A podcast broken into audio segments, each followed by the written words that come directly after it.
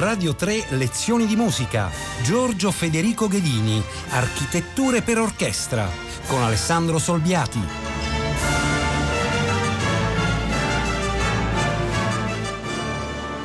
Buongiorno, stiamo compiendo la nostra ricognizione sul Novecento musicale italiano, così ingiustamente trascurato nelle sale da concerto e anche dagli ascoltatori più assidui della musica classica. Abbiamo iniziato con la figura schiva, appartata di Giorgio Federico Ghedini, nato a Cuneo nel 1892 e morto a Nervi nel 65, così lontano dai riflettori della vita musicale, pur avendo avuto opere messe in scena alla Fenice, alla Scala, e pur avendo diretto per 11 anni tra il 51 e il 62 il Conservatorio di Milano. Ieri abbiamo proposto la sua veramente bellissima musica notturna del 1947, incredibilmente esclusa dalle sale da concerto.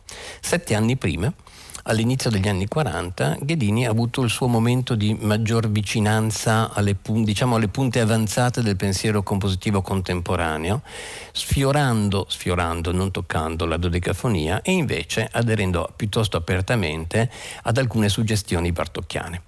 Ed è in quel periodo che scrive i due lavori a tutt'oggi più noti, cioè il Concerto dell'Albatro, ben noto perché nell'ultimo movimento una voce recitante recita un testo di Melville, da Moby Dick, e Architetture per Orchestra. Oggi vi proponiamo quest'ultimo brano, cioè Architetture. Si tratta di un brano di grossomodo 18 minuti, non potremo ascoltarlo proprio per intero, in un solo movimento, ma diviso con nettezza, cioè è Ghedini stesso che divide con numeri romani il brano in 7 sezioni, indicate proprio dall'1 al 7, e del tutto asimmetriche per quanto riguarda le loro durate. La più corta, che è la seconda, dura 35 secondi, la più ampia, che è la quinta, dura quasi 6 minuti, a seconda delle esecuzioni. Devo dire che pochi titoli, a mio parere, nella storia della musica sono più appropriati di questo per descrivere non tanto e non soltanto le strutture di un brano, quanto soprattutto il suo tragitto espressivo, ma espressivo ai limiti del simbolico. Adesso capirete il perché. Si tolga infatti ogni fredda e antiromantica accezione dal termine architetture e invece vediamone la sostanza più profonda, che ha veramente un peso che non posso che definire simbolico, ancor più forte notando che la data di composizione, di fine composizione, è l'inizio, veramente l'inizio di un anno come il 1940. Sappiamo che anno è stato. Globalmente si può dire così. Vi racconto rapidamente l'intero brano prima di incominciare a seguirne il percorso ascoltandolo. Le prime 3 sezioni hanno un clima esuberante, vigoroso, un po' muscolare, se volete anche un po' antipatico qualche volta, e quindi di conseguenza decisamente superficiale, ma a mio parere si tratta più di una sorta di esibizione di superficialità così lontana dal carattere stesso del compositore. La 4ª sezione è infatti, come in architettura, la chiave di volta, perché è il punto centrale delle 7. Innanzitutto si allunga decisamente, le prime 3 durano tipo 1 minuto e mezzo, 35 secondi, 1 minuto e 40 grosso modo, mentre la 4ª dura 4 minuti, e lo fa perché a metà, quindi a metà della sezione centrale, che però non è la metà del brano perché le durate sono asimmetriche, il clima improvvisamente cambia, inaspettatamente e definitivamente.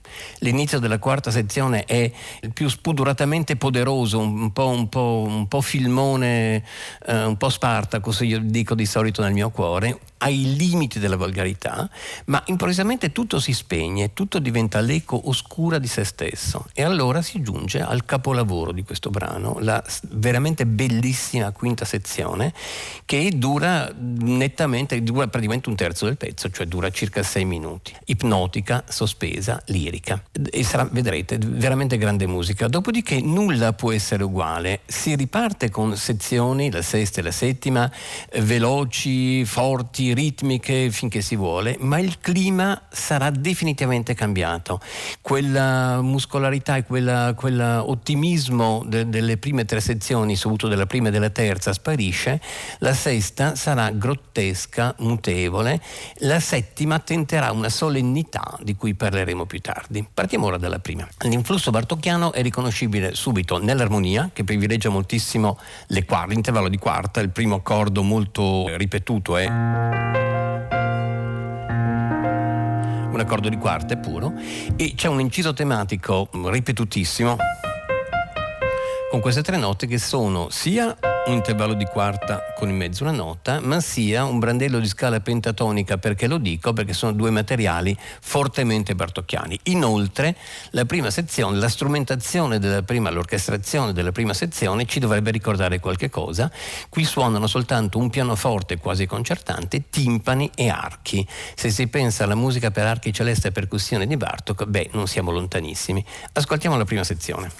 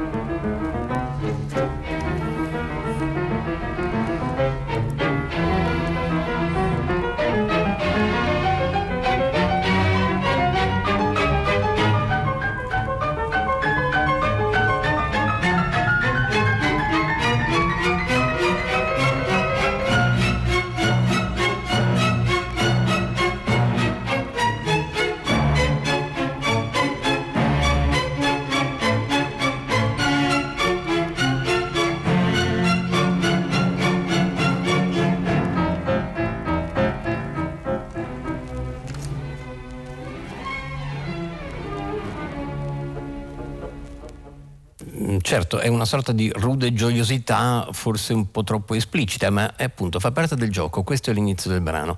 La seconda sezione, per così dire, aggiusta il tiro. Sembrerebbe quasi, adesso non voglio rendere tutto tradizionale, quasi una sorta di secondo tema di clima contrapposto. Come avviene? Si ferma una nota tenuta, una grande ottava di archi, di re bemolle in questo modo, su cui i fagotti fanno questo ritmo zoppo e una terzina ya papà. E questa volta però suonano tutti gli intervalli di terze, eccetera, tutti per consonanze, ma un po' zoppo in questo cammino. Devo dire, in certi momenti l'apprendista stregone di Paul Dukas viene un pochettino in mente. Ascoltiamo la seconda sezione.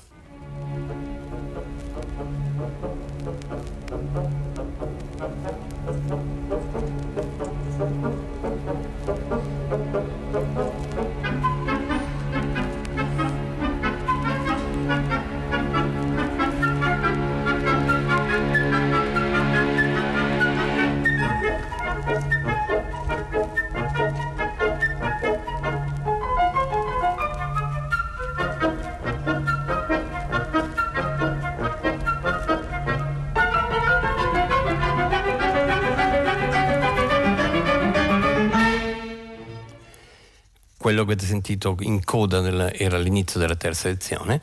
Due piccole osservazioni. La prima, è curioso, mentre in musica notturna ascoltata ieri non c'erano alterazioni in chiave, cioè dichiarava l'autore di non essere tonale, qua dove la musica è meno tonale di quanto non fosse musica notturna che finiva con un accordine maggiore, ostentatamente Ghedini mette le alterazioni in chiave come se si trattasse di musica tonale, ma non lo è effettivamente, come volendo essere comunque nella tradizione.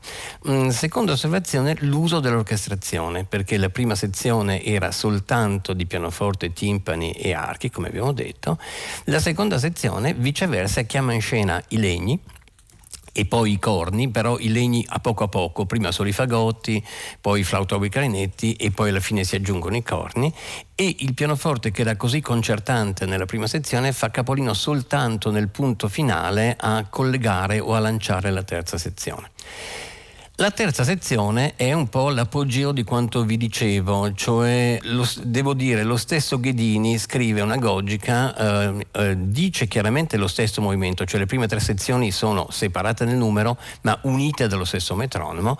Lui scrive lo stesso movimento, virgola, ma pesante. Credo che questo aggettivo sia molto adatto a questa terza sezione, di cui ascolteremo soltanto i primi 30 secondi grosso modo, perché ci sembra la sezione nettamente più debole. Come fatta ha sembra uno specie di studio, quasi di esercizio, ma diciamo pure di studio di arpeggi degli archi, che continuano a fare delle linee in su e in giù pesantemente, ma non possiamo che prenderla nel senso espressivo della globalità del pezzo. Credo veramente che Architetture sia un brano che ostenti all'inizio un'esteriorità ai limiti, come sentirete adesso, non ho timore a dire di volgarità, di peso eccessivo esteriore, per poter modulare poi in un clima profondamente più interiore. Ascoltiamo quindi i primi, grosso modo, 30 secondi della terza sezione.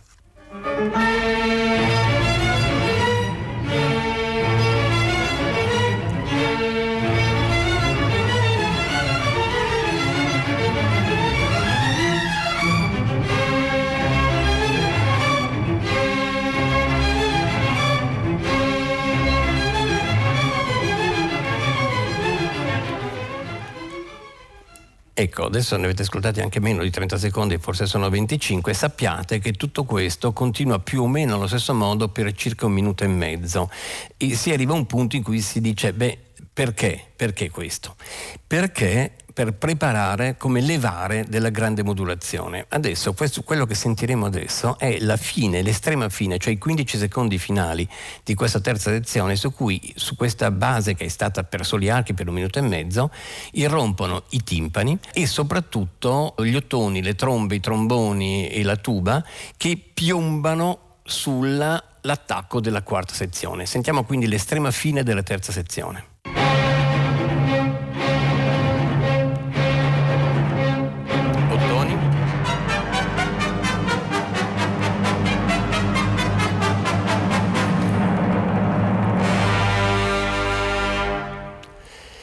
Siamo così giunti alla quarta sezione di cui ho parlato prima all'inizio e su cui ritorniamo adesso. Allora, la prima parte di questa quarta sezione, ricordo che la quarta sezione da sola dura quasi come tutte le tre che abbiamo ascoltato fino adesso, ascoltando per intero la prima e la seconda e molto parzialmente la terza. Quindi l'architettura delle sette sezioni è però totalmente deformata come non so, una chiesa dipinta da Van Gogh negli ultimi anni della sua vita, nelle durate, cioè non c'è rapporto tra architettura delle zone formali e loro durata nel tempo. Come è fatto? Beh, l'inizio l'avete sentito, ma lo sentirete adesso tra poco, è fatto da clamorose ottave nella regione gravissima, siamo qua, poderose, potenti, questa è veramente un po' musica da film, se posso dirlo in questo momento, però attenzione, subito dopo circa 10 secondi di questa frasona di ottave agli ottoni, subentra un secondo elemento di archi che si muovono per moto contrario in questo modo, facendo riferimenti, questo fanno i primi violini ma i secondi violini oppongono questo, cioè questo tipo di andamento per moto contrario, per intervalli di tono intero, di quarte, è estremamente bartocchiano. Gli archi, attenzione, hanno la sordina. Si oppongono due climi, il clamoroso suono degli ottoni e queste risposte di archi che invece alludono, preannunciano che starà per cambiare qualche cosa, che per cambiare clima, ma facendolo a colori estremamente puri, e cioè gli accordi degli ottoni sono fatti da, appunto, corni, trombe, tromboni e tuba, ma con i timpani come percussioni, fortissimo, e viceversa gli archi sono avvolti da un piatto sospeso che tende a incominciare a aprire la porta al secondo clima espressivo del pezzo, sicuramente quello a cui Ghedini, quello in cui crede di più. Ascoltiamo quindi l'inizio, la prima parte della quarta sezione.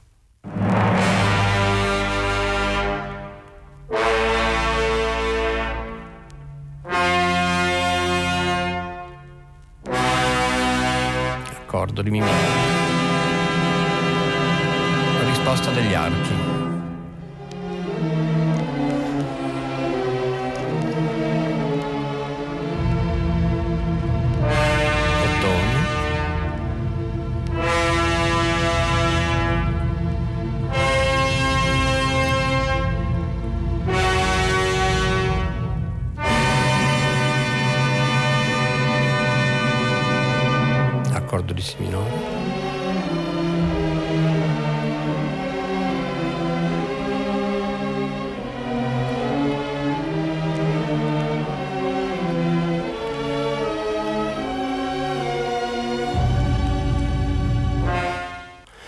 Il gioco va avanti per 5 volte, cioè questa oscillazione tra ottoni ed archi.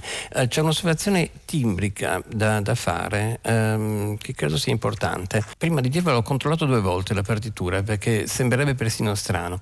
Questi archi che rispondono, allora gli ottoni li sentiamo fortissimi, sinceramente un po' l'ostentazione di una sorta di potenza un po' volgare. Gli archi hanno la sordina ma hanno la dinamica fortissimo. È un cortocircuito, si chiede di suonare molto forte, è come chiedere a qualcuno di cantare forte con la bocca tappata, e questo effetto drammatico del cercare di essere forti ma di non poterlo fare per la sordina è la cifra espressiva di questa zona, perché il clima è cambiato, i violini suonano intensamente ma il suono che ne esce, tra l'altro sovrastato da quegli ottoni, non riesce a essere forte. Questo è l'inizio della trasformazione. La quinta volta agli archi rispondono questa volta gli ottoni, ma questa volta rispondono nel piano e nel pianissimo. Il clima, cioè la modulazione, sta avvenendo. Siamo a metà della quarta sezione, quindi a metà della sezione centrale del pezzo, è veramente la chiave di volta del pezzo, e il clima cambia. Ascoltiamo.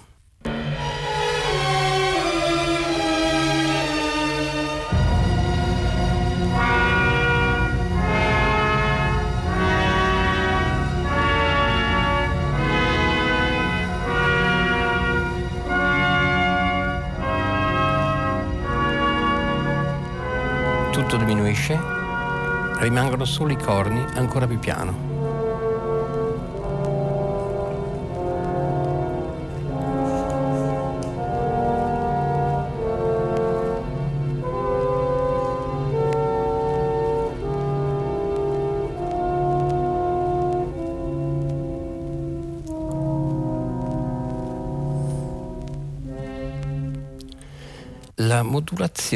La modulazione di clima espressivo è estremamente ben condotta. Io spero che si sia sentita una cosa.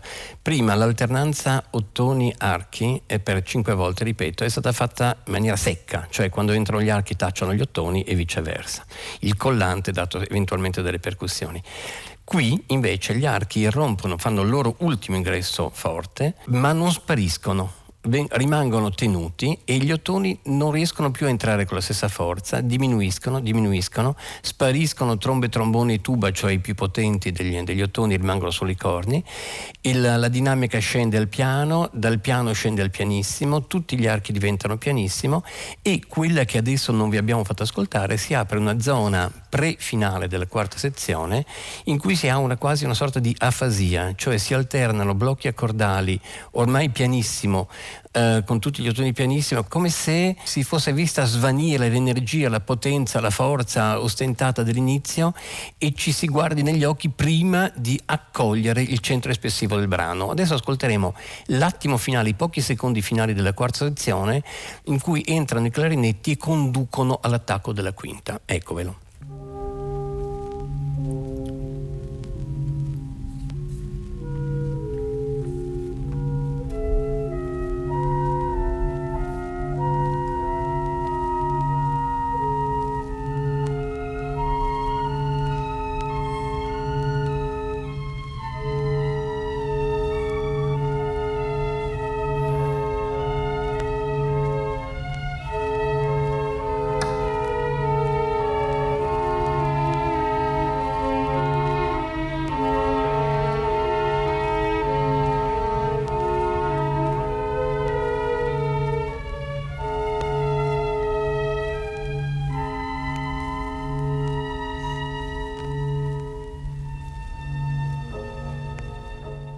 Questo segnala che avete sentito l'accordo di pianoforte e la quinta sezione.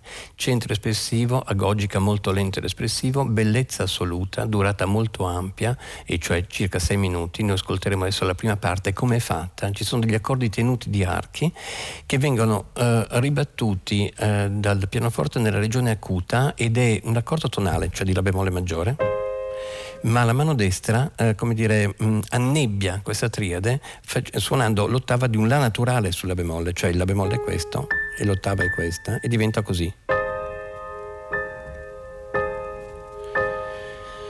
Cioè ha un substrato consonante, ma in qualche modo deformato dalla parte acuta, e su questo ipnotico incedere di queste triadi ribattute sempre allo stesso modo entra un violino solo che canta con una cellula ossessivamente ripetuta sul piano ritmico, yam, pi, pam, pam, molte volte, e sempre scendendo come una sorta di foglia morta che via via cade. Ascoltiamolo.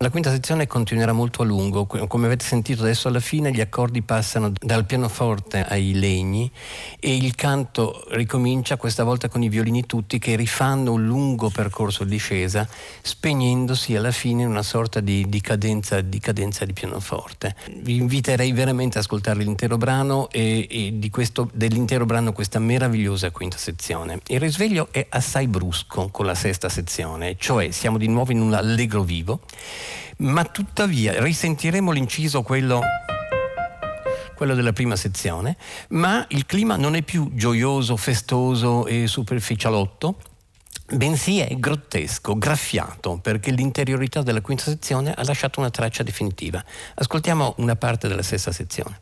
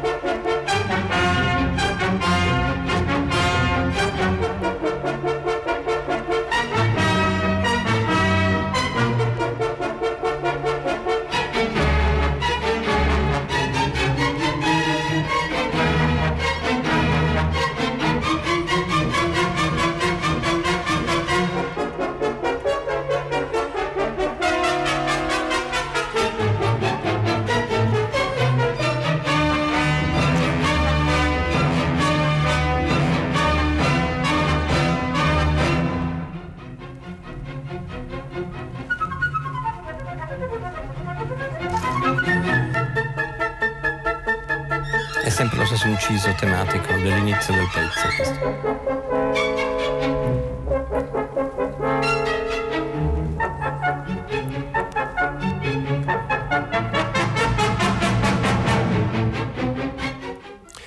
devo dire, clima caustico, graffiante, grottesco, ma immensa capacità di Ghedini nel dare questi brevissimi episodi che si alternano, incalzano, con strumentazioni sempre cambiate. Le prime sezioni avevano a volte a lungo la stessa orchestrazione, qua tutto è frammentario e tutto incalza. Tutto arriva alla settima e ultima sezione, che è una sorta di sezione vincitrice, sigla una doppia vittoria sia sulla superficialità iniziale ma anche sull'oscuro della quarta e quinta sezione e sull'oscuro graffiato della sesta. È un andamento a corale molto potente, molto sontuoso. Ascoltiamo dall'inizio.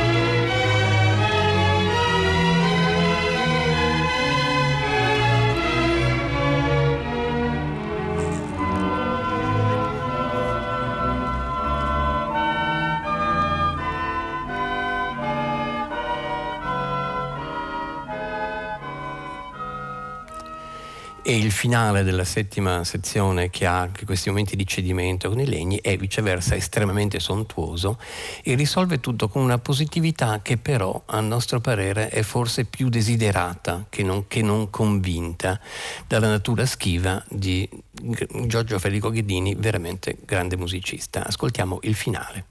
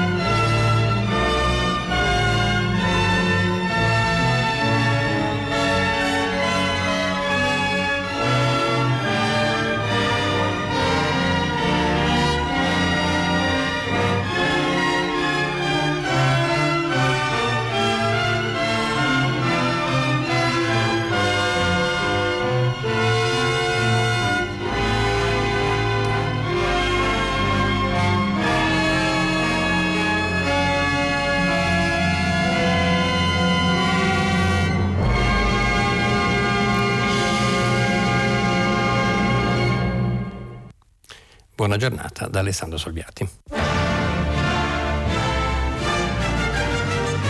Radio 3 Lezioni di musica a cura di Paola Damiani. Potete ascoltare tutte le lezioni di musica dal sito di Radio 3 e scaricarle con l'app Rai Play Radio.